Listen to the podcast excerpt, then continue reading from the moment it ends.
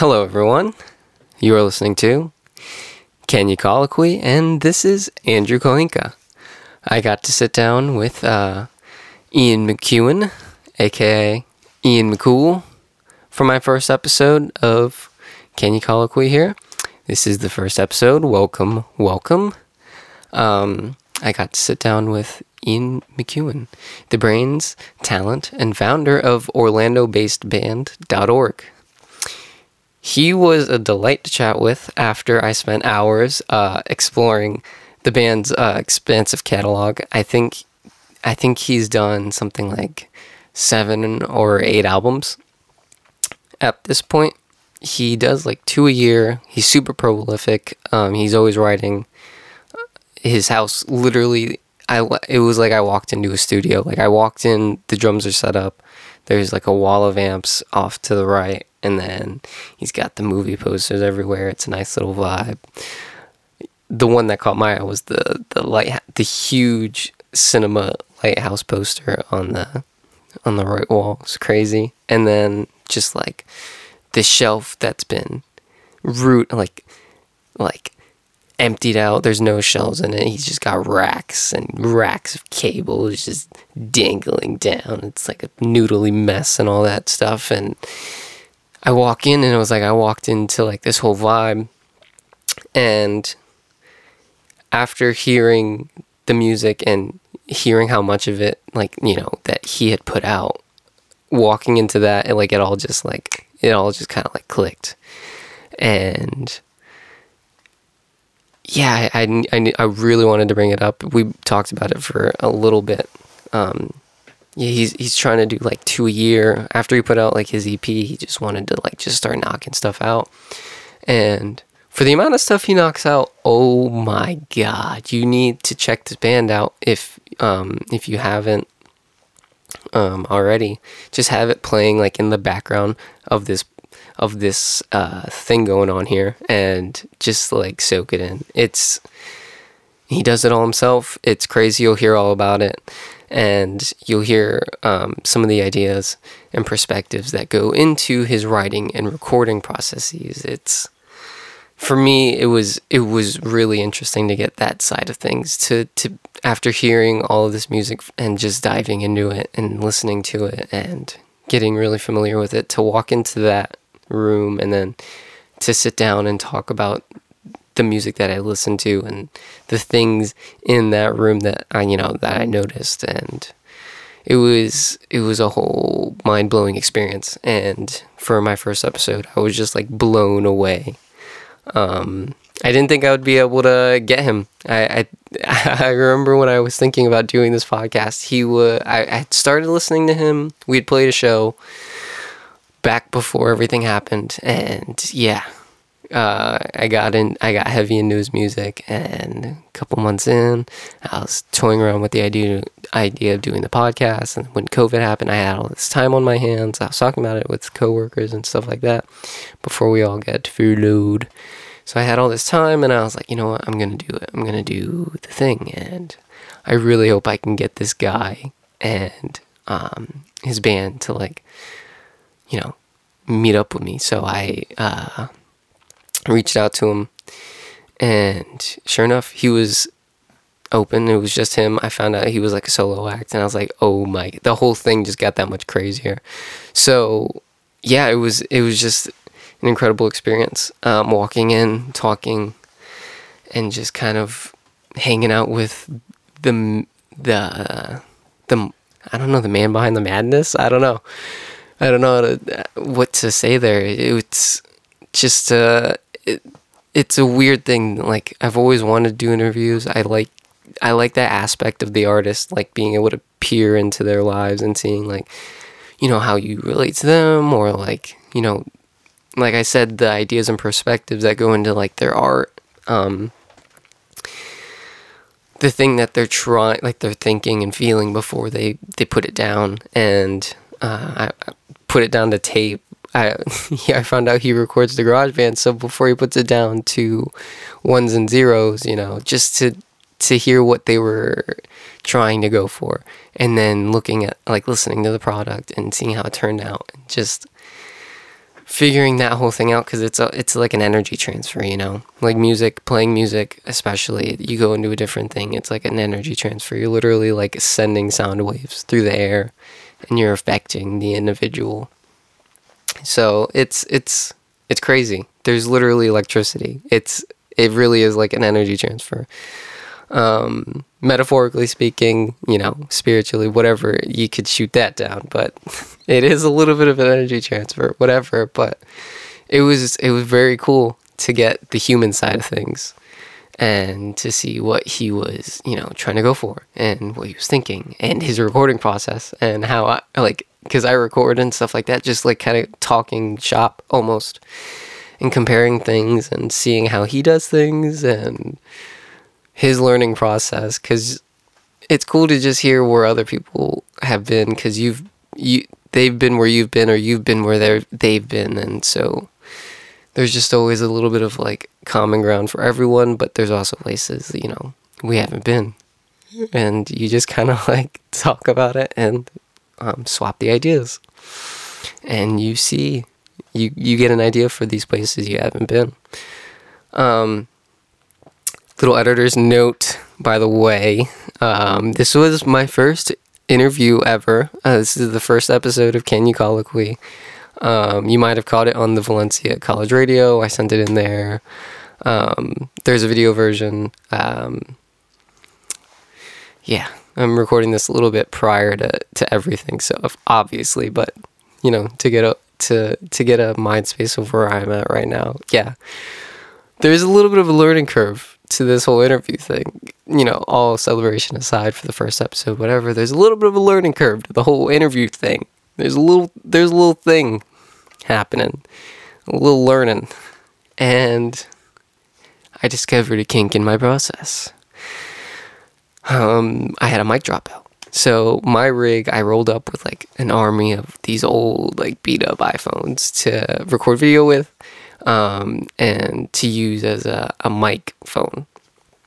I keep all my old iPhones, by the way. That is what I do. I recycle them. I use them for various things, paperweights, uh, storage. I don't know, but I keep them, and they come in handy.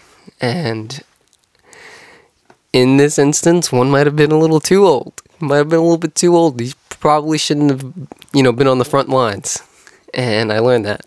So I used a little uh, Shure MV88 mic that plugs into iPhones. Uh, I plugged, I, I, used it with one of the three that I used, and I, I picked the oldest one because I wanted camera quality. Um, so I picked the two newer ones for my cameras, and I paid the price.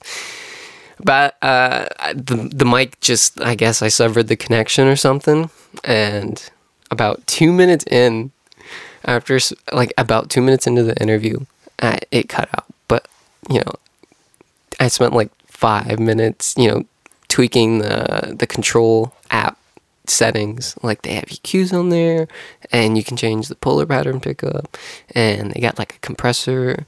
It's really cool. You can use it for live streaming if you do Instagram live streaming stuff like that.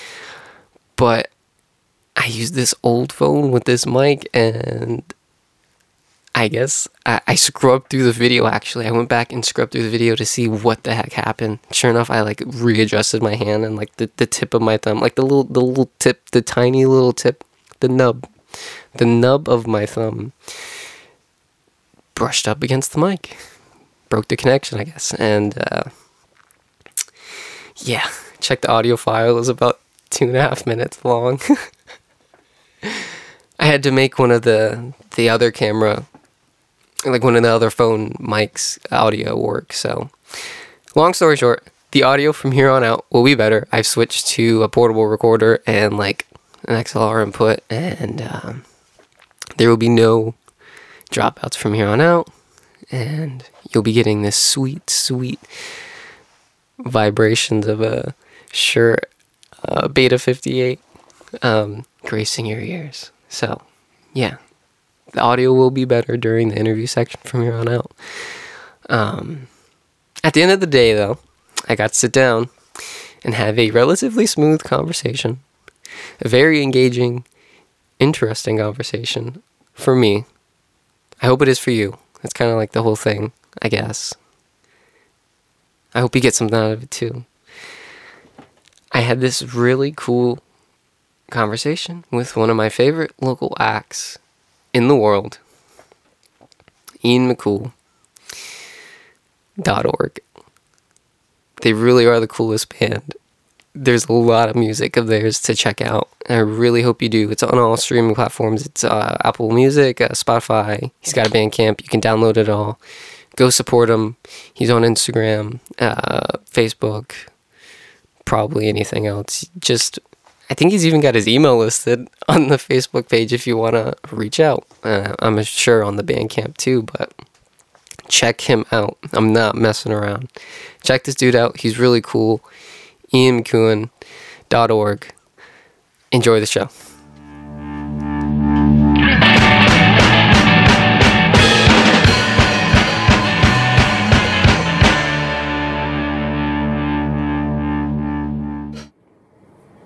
I'm here with IanMcCool.org. One of my favorite Orlando acts. Really? Yeah. Oh, I, I, yeah, I didn't I didn't uh, think I would be able to land such a, a hot interviews for my first interview, but yeah, I've got a lot of questions for you. I Facebook stalked you long enough. Uh, I Thank think you. I can uh, really do you some justice. I hope I can get a decent story out of you. thank you. I hope so. All right, so Ian, um, you are the man, the project, the band leader, the producer, engineer. You take on all the responsibility of your band.org. Um, what drove you to take such a DIY like approach to everything? being broke, really. Yeah, yeah, just just just being broken. Like I've I've I've been in a bunch of numerous bands, like in high school and whatnot, and um, I just never really seemed to to work that well. Um, with, with I mean with those people I mean I work well with other people I've, I've learned the hard way with that but um, I just kind of like you know I got all set up here I've got all the instruments so I just figured why not why not? The typical DIY answer. Um, do you find joy? Do you is what's the goal with the DIY thing besides being broke? What is there anything that you get out of it? Um, I mean, nowadays, personally, I, I think like it, it's it's good to support people who are you know producing music and you know work in studios and whatnot. But I feel like a lot of people also are uh, can, can tend to be a bit hesitant to start recording on their own. And you know, I, I started basically just fiddling around with GarageBand and whatnot, and I still record on GarageBand. And um, you know, I, I just kind of feel like that, that that's enough to get the point across. I don't need any kind of fancy bells and whistles or anything like that. And I just kind of want to, you know, it, it's it's it's just really really nice. So GarageBand, uh, that is surprising. I was expecting you to be a Pro Tools man. Uh, do you still like GarageBand? I mean, obviously you do, but you get such crisp recordings and production out of it. Uh, I was maybe even expecting Logic, uh, like the next level of GarageBand. Have you looked into upgrading anything like that at all, or? I've thought about it. Um, I record on like a dingy uh, mixer, Behringer mixer slash audio interface, uh, what have you, and I. It's it's worked for me and it works well with GarageBand and I've thought about using Logic or Ableton or Fruity Loops, whatever else is out there, but um, I I've just used GarageBand so much that I kind of know how it works on the ins and outs of it. So I can I, I- try to work with what I got, and also Pro Tools costs money, and Pro Tools does cost money. yeah, and I've, I've tried to um, to to gain it for free, wink, and uh, it, it didn't it didn't work. so. I got a copy of Logic Pro from a friend at work, so I've pretty much just learned on a garbage, like out of date, like I think it's like four versions old version of Logic? Logic. Yeah, Yeah, I um I, I started out using it was like Logic Pro nine. It's like on Logic Pro X or something like that now. And uh, I started on Logic Pro nine, and there was I was just overwhelmed. I, there were so many different options and things. I didn't even know what compression was at the time. I was just like, I just had the idea of just like a plug and play kind of thing, and that's what I do now. I just a plug and play. I, I usually have just everything set up. My house is like chaos for like a month or two when I'm doing an album, and it's just plug and play, plug it in, play it, whatever, and yeah. So I uh, did notice your gear here. You have the whole setup. The living room here is quite stacked with gear. Um, it gets even worse than this when you're recording. Yeah, it does. Uh, I mean, I've got all my cables up there and whatnot, and um, they they just kind of it's like a spider web. I look like some big spider king kind of thing with all the, the, the black cables and everything all strewn around the house. And they'll they'll sometimes go into the bedroom, they'll sometimes go in the bathroom, uh, outside, and uh, so it's just, uh, it's a mess in here, and especially like because I, I also have a nasty habit of like writing while I record and uh, it's like I think I have I, I just have a skeleton of a song. I'm like, wait, maybe if I do a couple more guitar tracks, or wait, the oven kind of makes a really nice sound, and uh, so it's just things thrown all over the place. Have you ever put your guitar amp in the oven? Uh, I don't think it would fit, but there might be a way to turn the oven into a guitar amp. That sounds like uh, an experiment to try out. Uh, maybe if you get a little practice amp, you could uh, stick it in there or something, get some weird acoustics. Probably. I mean, I have used the oven before as an instrument. Uh, for noise and whatnot? Uh, like more like percussive stuff. I have one of those, uh, you know, the little slide out things under the oven, and it's all filled with, you know, pans and cookie sheets and whatever, and I just kind of pounded on that for a song. So. Interesting. Uh, I noticed uh, the reason why I asked if you use it for noise particularly. Uh, one of my favorite projects by you, probably my favorite, Jester. Uh, your first. Really? Yeah, yeah. That was the first one. A lot of atmosphere on that record. Uh, I noticed that you, maybe not indirectly, but uh, have a nice life, kind of stuff like that.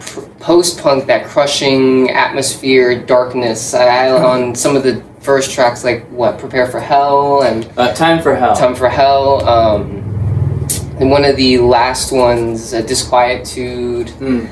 but i love a lot of the tones that you get on that record and just uh, the context that it sets up for future.org uh, projects. I think it's really polished for being such a first you know record and um, attempt at recording music especially learning now. You use garageband. Thank that's you. incredible um, I just I wanted to know how you get some of those sounds. I mean, some of those soundscapes were very scary. Some of them were very dark. Some of them were very layered. Uh, it's- maybe an oven was in there. Uh, surprisingly for Jester, um, it was all a sort of MIDI uh, controller that I used, and I just kind of used a lot of. I, I think that was the most like DI one, because at that time, like I didn't even have like a like a SM57 microphone, sort of like the industry standard guitar microphone or whatever, and I just had a, a spray painted uh, Radio Shack microphone that I had had since high school, and that was all the vocals, and I recorded the drums on that one, which is why the drums kind of like have a bit of a flat sound. I guess I just kind of hung it up from the ceiling and put it over the drum set, Yeah. and uh, and it got the job done.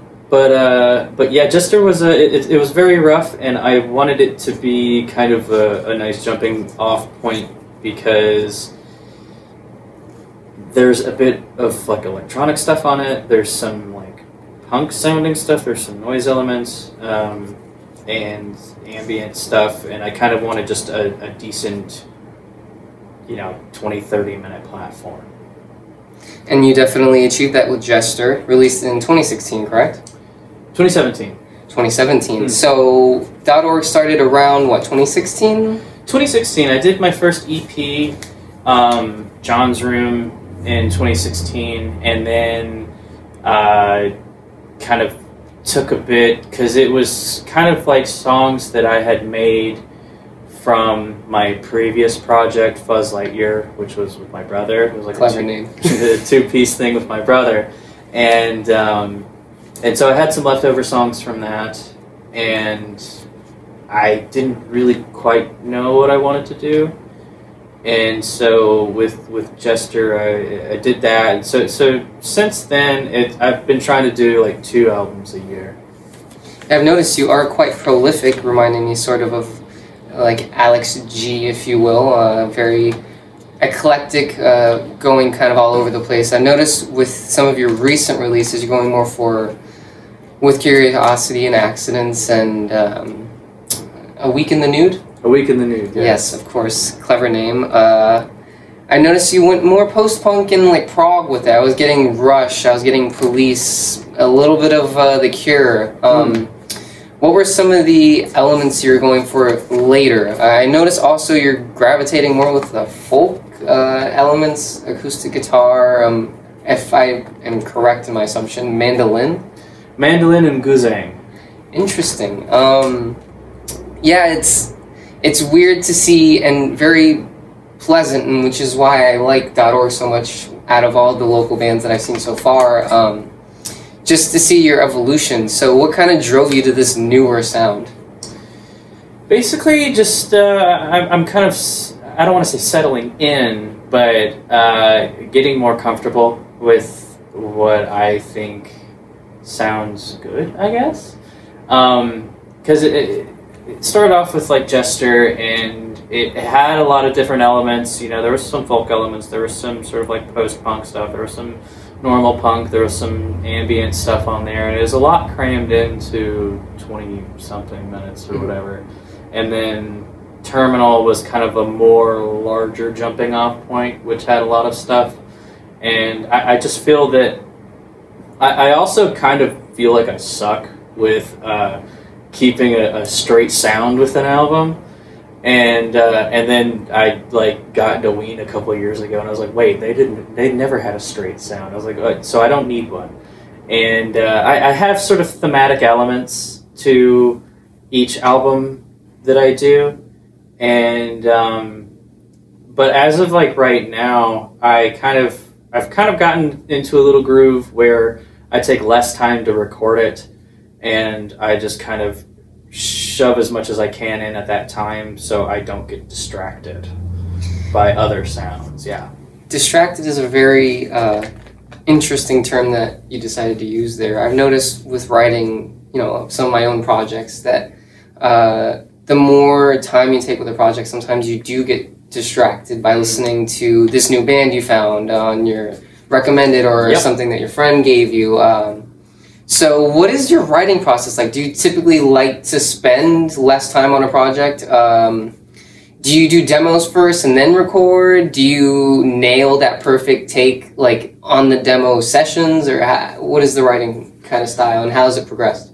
Um, I, I don't do demos. Uh, I just, uh, I, well, I guess if you want to count like voice memos on my phone as a demo, um, I, I, I'll have like an acoustic song or something like that, or maybe like make a riff or whatever. And eventually they just kind of come into play. And then I go, okay, well, this kind of overall has this sort of thematic element to it. And a lot of it has uh, things to do with like what's going on in my life at that point in time as well, Mhm. as far as like a, a lyrical standpoint.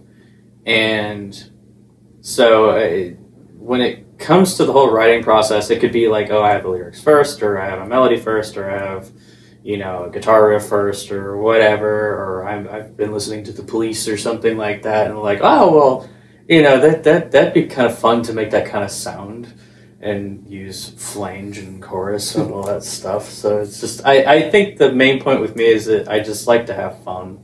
I think music should be about having fun, and uh, I guess not necessarily getting a point across, but just having fun with what you're doing. I think that's uh, wise words to live by, especially when creating music. Um, the world does not seem very fun uh, sometimes. So yeah, ingest- injecting that and worrying less about how you sound might uh, be why some of your recordings just have so much passion and emotion behind them. Really relate to a lot of what you're putting out there, the vibes and stuff. Um, these projects, like I said, have been getting better and stuff like that. Um, do you think world traveling has had any impact on your music? Do you incorporate uh, other cultures, um, maybe subconsciously, you, maybe more directly? Do you attempt to incorporate places that you've been into your music. Uh, for instance, ne- the Netherlands. I've seen you've been to uh, Japan. Uh, have you been anywhere else, and have these places played a part in how you write music? Absolutely. Um, I, I think that as an artist, it's important to travel, and I mean, a lot of the times it comes with the job. You kind of, you know, if you're touring or anything like that, but even in your free time, I think it's important to, you know, get out of a place of familiar familiarity, and I, I make a point with each of my albums to have at least some kind of song that has some words or a title that's like in another language, and uh, that's kind of also been like a, a, a, trend with my with all of my albums, and I'm gonna try to keep it up as well. A lot of it, you know, is either like German or French or a lot of Japanese influence into you know what I have. But I mean, traveling is also supposed to be fun and getting out of your comfort zone, and so I think that helps you grow a lot as an artist because it's like what's the point in doing the same old song and dance over and over and making the same song about the same places and the same people? And and then you kind of I, I feel like uh, uh, you can get a bit like upset and can cause like a another breakthrough but who who who knows? But um, I think traveling is just important to, to us because we're nomadic. Humans are we're nomadic primates. So. Of course, yeah. Is there anywhere else that you've been that maybe might be kind of a surprise? Uh, Canada. Canada, yes. Our northern neighbors. Gotta love Canada. Um, you hmm. were missing your subscription to Fangoria, a horror magazine dedicated to all things horror, film-related makeup, prosthetics. Oh yeah, um, I did. You, did good, buddy. uh, yeah, I, I had a subscription to Fangoria for like two years or something like that when I was a kid. Um, I was obsessed with horror, and that was a that was a big uh, sort of theme for uh, Speak of the Devil was horror related things, just nasty, um, dirty, but the album kind of, kind of came out a little clean sounding. There wasn't really much like noise aspect or any kind of like weird, freaky, ooh kind of sounds to it. But um, yeah, yeah, I, I love horror and, and film. I noticed the giant Terminator uh, poster you have over there. Um, is horror your favorite genre? I mean, based on the Fangoria account and whatever, uh, do you typically f- draw more inspiration from stuff like that and makeup and find more interest in it as opposed to like dramas? I think I feel like internally, um, in the back of my mind, horror has always been there from the beginning because that was sort of like, you know, being raised up on like Jaws and even like watching past Passion of the Christ when I was like eight years old. Um, I somewhat consider that a horror film because it's really grisly and and watching things like that kind of i guess going back to the whole travel thing brings you out of your comfort zone and can really raise some sort of you know fight or flight sort of responses. And uh, but, but also like i'm keen to a really good drama. Yeah. I think drama is really nice too. Um, humans are complicated creatures, so it's like horror is really good for the, the bare bones, and you can have a lot of really neat aspects to the horror genre, especially as of late with like Hereditary and The Lighthouse and um, a lot of those A24 films. Those are those are always like really nice to see and really refreshing because who wants to see Annabelle and Saw over and over and over. Um, but I, I, would say good horror drama, but I, I kind of like a little bit of everything. You know what I'm saying? I noticed you mentioned A24. Uh, so, when I saw you back in March, I believe it was one of the last weeks before COVID, we played a show together. Mm-hmm. Um, I noticed your bassist was wearing an Uncut Gems t shirt. Um, have you seen the film? Did you guys maybe watch the film together? Uh, did, what did you think? I, I didn't see it till it got out on Netflix, but uh, I really enjoyed Uncut Gems. I, I, I think Adams Adam Sandler should do a lot more serious stuff because this Happy Madison films are. His stick's a little overplayed at this yeah. point. Same song and dance as you were saying earlier. Hi, yeah. Well, I did think that Adam Sandler was pretty good in that film. Uh, it was, kept me on the edge of my seat, especially towards the end. Mm. So anx- anxiety-inducing. Um, uh, does anxiety really play a part in anything that you do, music-wise or pursuit-wise, life-wise? Do you find yourself getting kind of caught up in day-to-day life, trying to shake things up, trying to avoid the same song and dance, especially when it comes to music and expressing yourself? Absolutely. Oh yeah. Uh, well, yeah. Is it crippling? It's not debilitating. Um, okay. It's pretty good syllable use there. well, it can be, but uh, I, I, well, yeah, anxiety is. Uh, uh, it, it, it plays a role a lot. There's a lot of skittishness uh, to, to what I do at times, but uh, I, I feel like I've kind of perfected the art of faking it till you make it. It's like inside, I feel like a car tire about to pop at all times, and but you just kind of play it cool because you can't get paid if you're anxious and jittery all the time. You know what I'm saying? You cannot uh, fake it till you make it. I was taught that in high school drama. My theater teacher was very much uh, a subscriber to that form of thought. Uh, fake it till you make it. If you're on stage, if you mess up, whatever the hell the case may be in life, if you mess up, uh, you just gotta keep going. Um, uh, that kind of brings me to my next thing. You you thought that it might not be in the cards for you to maybe have a career in music. Um, why is that? Well, like, is that something to do with the music industry? Maybe is it the scene of Florida, Orlando? What is it? Um, I mean, I, I think that, you know, uh, especially, I guess, with the, the whole virus that shall not be named thing, um, it kind of put a damper on a lot of things. And also, um, I like to have a bit of a, a backup plan as well.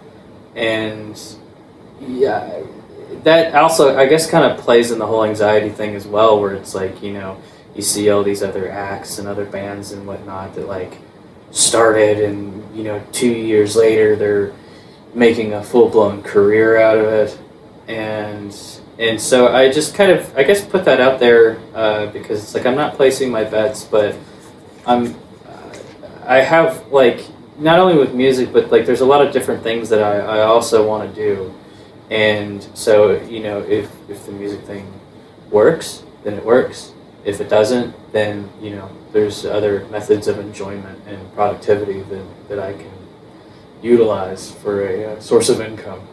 But I mean, I, I, I guess I'm an artist, so it's like I, I like you know building things and creating things and finding new ways to do things. So uh, I, I think it's very healthy to have a bunch of different sort of hobbies and uh, interests and uh, different ways of uh, I guess since art is a form of communication, other ways to communicate with the world around you, I suppose. It's very clever. Um, speaking of creating and having, you know, various fingers and various pies, um, I've been seeing a lot of airplane uh, work on your social media and whatnot. So when did that start, and like what got you into that? I'm super interested to see kind of how one becomes what an, an airplane mechanic or Um, it, it's kind of funny because uh, life has a way of coming around full circle, um, and my one of my uh, sort of distant yet close cousins, uh, bloodline wise, he, Roscoe Turner. He was a uh, uh, an aviator and a, uh, um, a, racing pilot and flew with a like a, an actual lion and had a bunch of crazy stuff and I was always like growing up around that sort of thing, even though like he died in the seventies or whatever. But um, you know, my dad was you know a big fan and obviously family, and I grew up watching a bunch of like Studio Ghibli films, and and Ghibli is a, an Italian airplane motor. I think it's a motor or an airplane, and um, so being around that and aviation. Uh, kind of I, I've always had an interest in it, and also with the whole fact of going places and traveling and whatnot. And it wasn't until uh, around March of this year, uh, uh, my my best friend, he, um, which I, I I played a lot of music with back in high school and whatnot. He uh, he recently became an air uh, an aircraft mechanic, and uh, so since being laid off or fired or whatever due to this virus, I've had a lot more free time to uh, go and help out and learn as much as I can.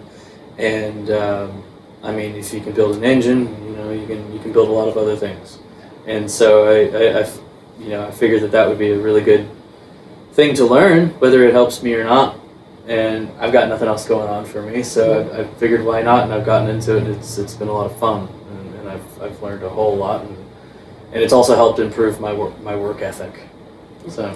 That's uh, kind of cool that you can draw so many things from you know something like that. Um, you were saying before we started recording, I believe your grandfather was in involved with filmmaking. Uh, yeah, yeah, uh, photography mainly.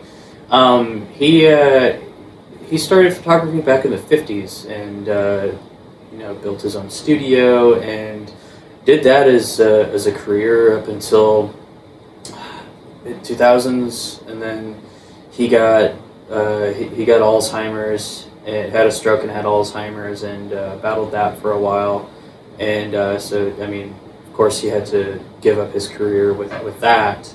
Um, but but he had a he had a really nice touch. He was he was very good at it, and growing up around that, it's like my whole family's been just uh, like workers and artists, just craftsmen essentially, Yeah. and uh, so so I guess growing up around that uh, really sort of steered me into this direction, and and my album Terminal was pretty much. Uh, influenced and dedicated to to my grandfather Mhm. for, for just the whole dementia thing because that, that stuff scares the shit out of me. Yeah, that's yeah. It's a very um, scary thing because it's it starts to warp your reality. You can't quite know what's going on. You don't know what to believe anymore. So, um, so did you incorporate a lot of those themes into Terminal?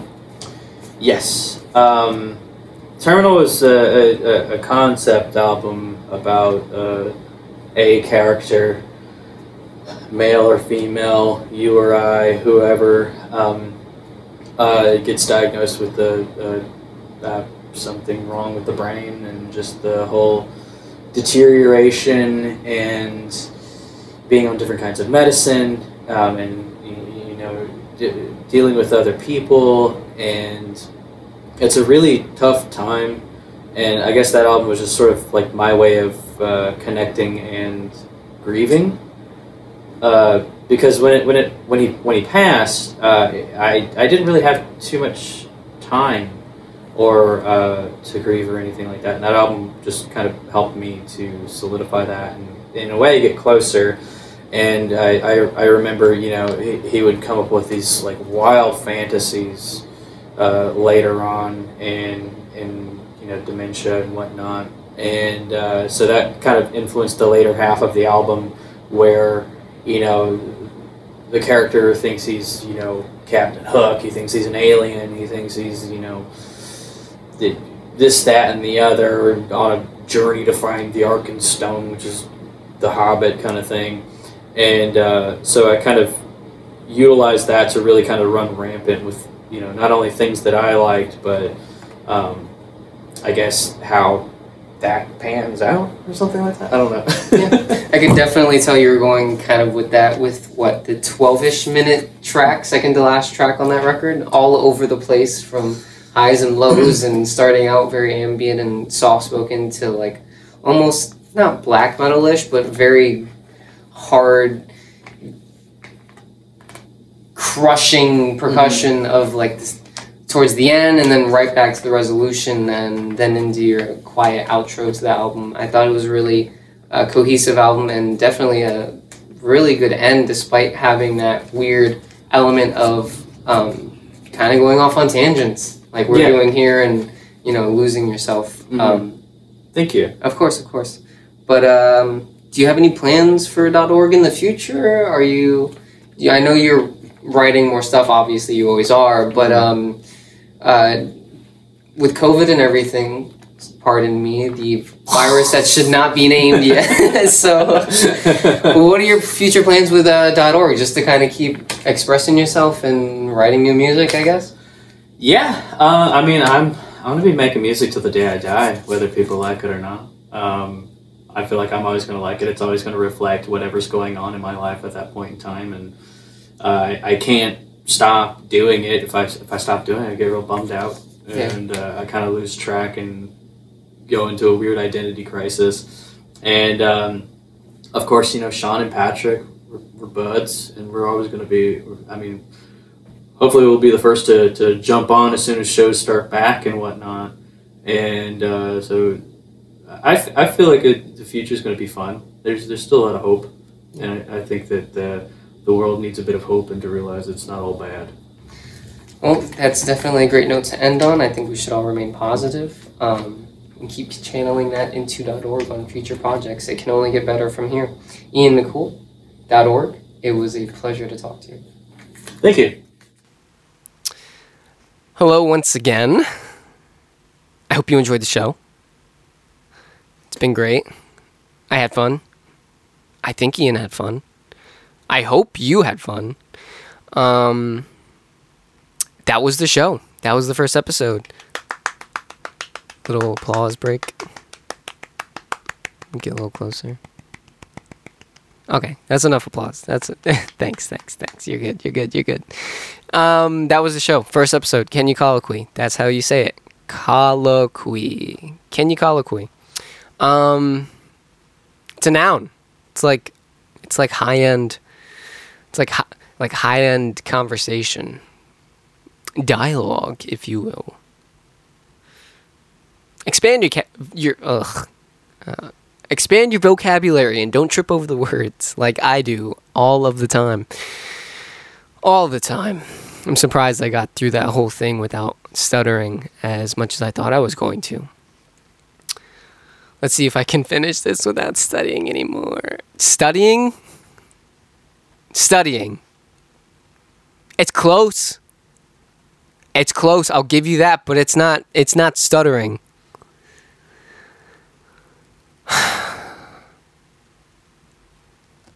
right when I thought I had it. You ever think you you ever think you just you know you have it, then just fall flat on your face in front of all your friends. You were trying to do something. You were gonna look cool, but now you just look like a you look like a complete fool. You fall straight on your face. Someone cracks an egg over the back of your head. Kick you while you're down. Anyway, uh, so that was the show. First episode. Hope you enjoyed it. Tell your friends about it you know, I, I didn't really get into the whole local music thing until after until after high school. I went to a couple local shows in high school, but I, I didn't really know anyone in the know. Now you can be in the know. You can be the friend. You're gonna be hip. You're gonna be hip, kid. You're gonna go out there and you're gonna tell all your friends. You're gonna tell them about all the awesome local music. And apparently the shows are opening back up shows are opening back up. No guy who went to a show at Grumpy's last week. So, yeah, shows are opening back up. Get find some new bands. Start looking for shows. Support them. Shoot them a couple bucks. You know the recording process. It's challenging. It's a lot of pressure. If it turns out good, hey, they nailed it. Show them some love. Go to a show. You know, listen to their music. There's a lot of there's a lot of good music out there. Now I'm bringing it to you. There's other people bringing it to you too. There's all sorts of of these things bringing you uh, the tunes. So uh, yeah, check it out. Make sure you subscribe to the show. Um, tell your friends about it. I'm having a blast doing it. I've got more episodes lined up and ready to go. I believe the Dancing Bones are next. Super cool dudes. Um, grungy stuff, if you're into grungy stuff, Nirvana, all that type of Sonic Youth nonsense, mumbo jumbo, noise stuff. Check them out. Dancing Bones. Uh, they're the next episode. Um, And after that, I think it's like the amphetamines, and got a couple more. A lot of cool guys around here. It's really cool to be meeting them. Uh, after shows, you just you physically can't talk. If you're at Uncle Lou's, the drums are like they're right here. They're right here. They're right up close to you. They're right. They're they're so close. Whenever the drummer hits the cymbals, you get wood shards in your eyes.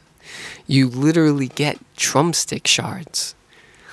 That's how close it is. They're hitting it, and it's, there's flecks of wood being distributed throughout the audience. So you just you can't talk. It's loud. You're physically defeated. Adam Dive shows uh, we would go pretty hard, so I know a lot of bands do that. They they just go hard. They give it all for the performance, and then after that, you're just kind of gassed. So it's hard to talk to friends and uh, other bands and stuff like that after shows, especially if you're not even playing shows together. So it's cool to like reconnect with some of these people that I only played with once or twice. Um, so it it's it's nice. It, you're making friends. You're making music. You're making friends. It's all hand in hand. Stay connected. Make friends. Show some love to your friends. You know, spread the positivity. Spread the hope. Because without hope, what is there? You know not to get all philosophical, but you know, follow the show. Go check out .org. He's got like a bajillion albums, and they're all they're all fantastic. They only get better. I am a sucker for the first one, but uh, they only they get better. His recordings on the last album were so crisp.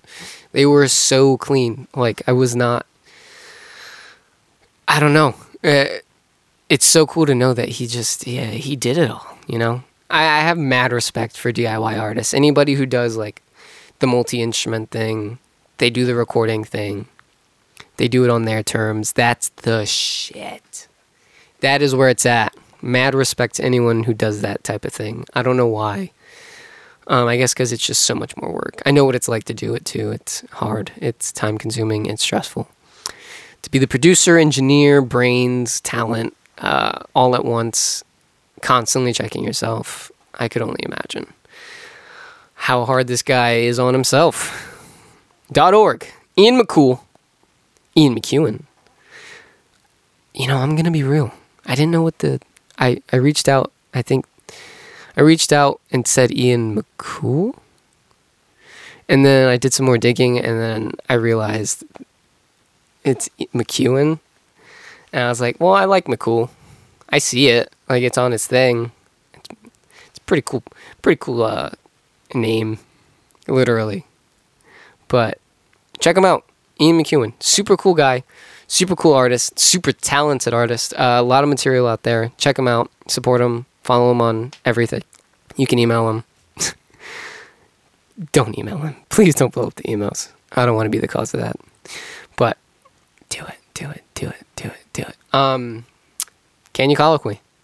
I'll see you next time.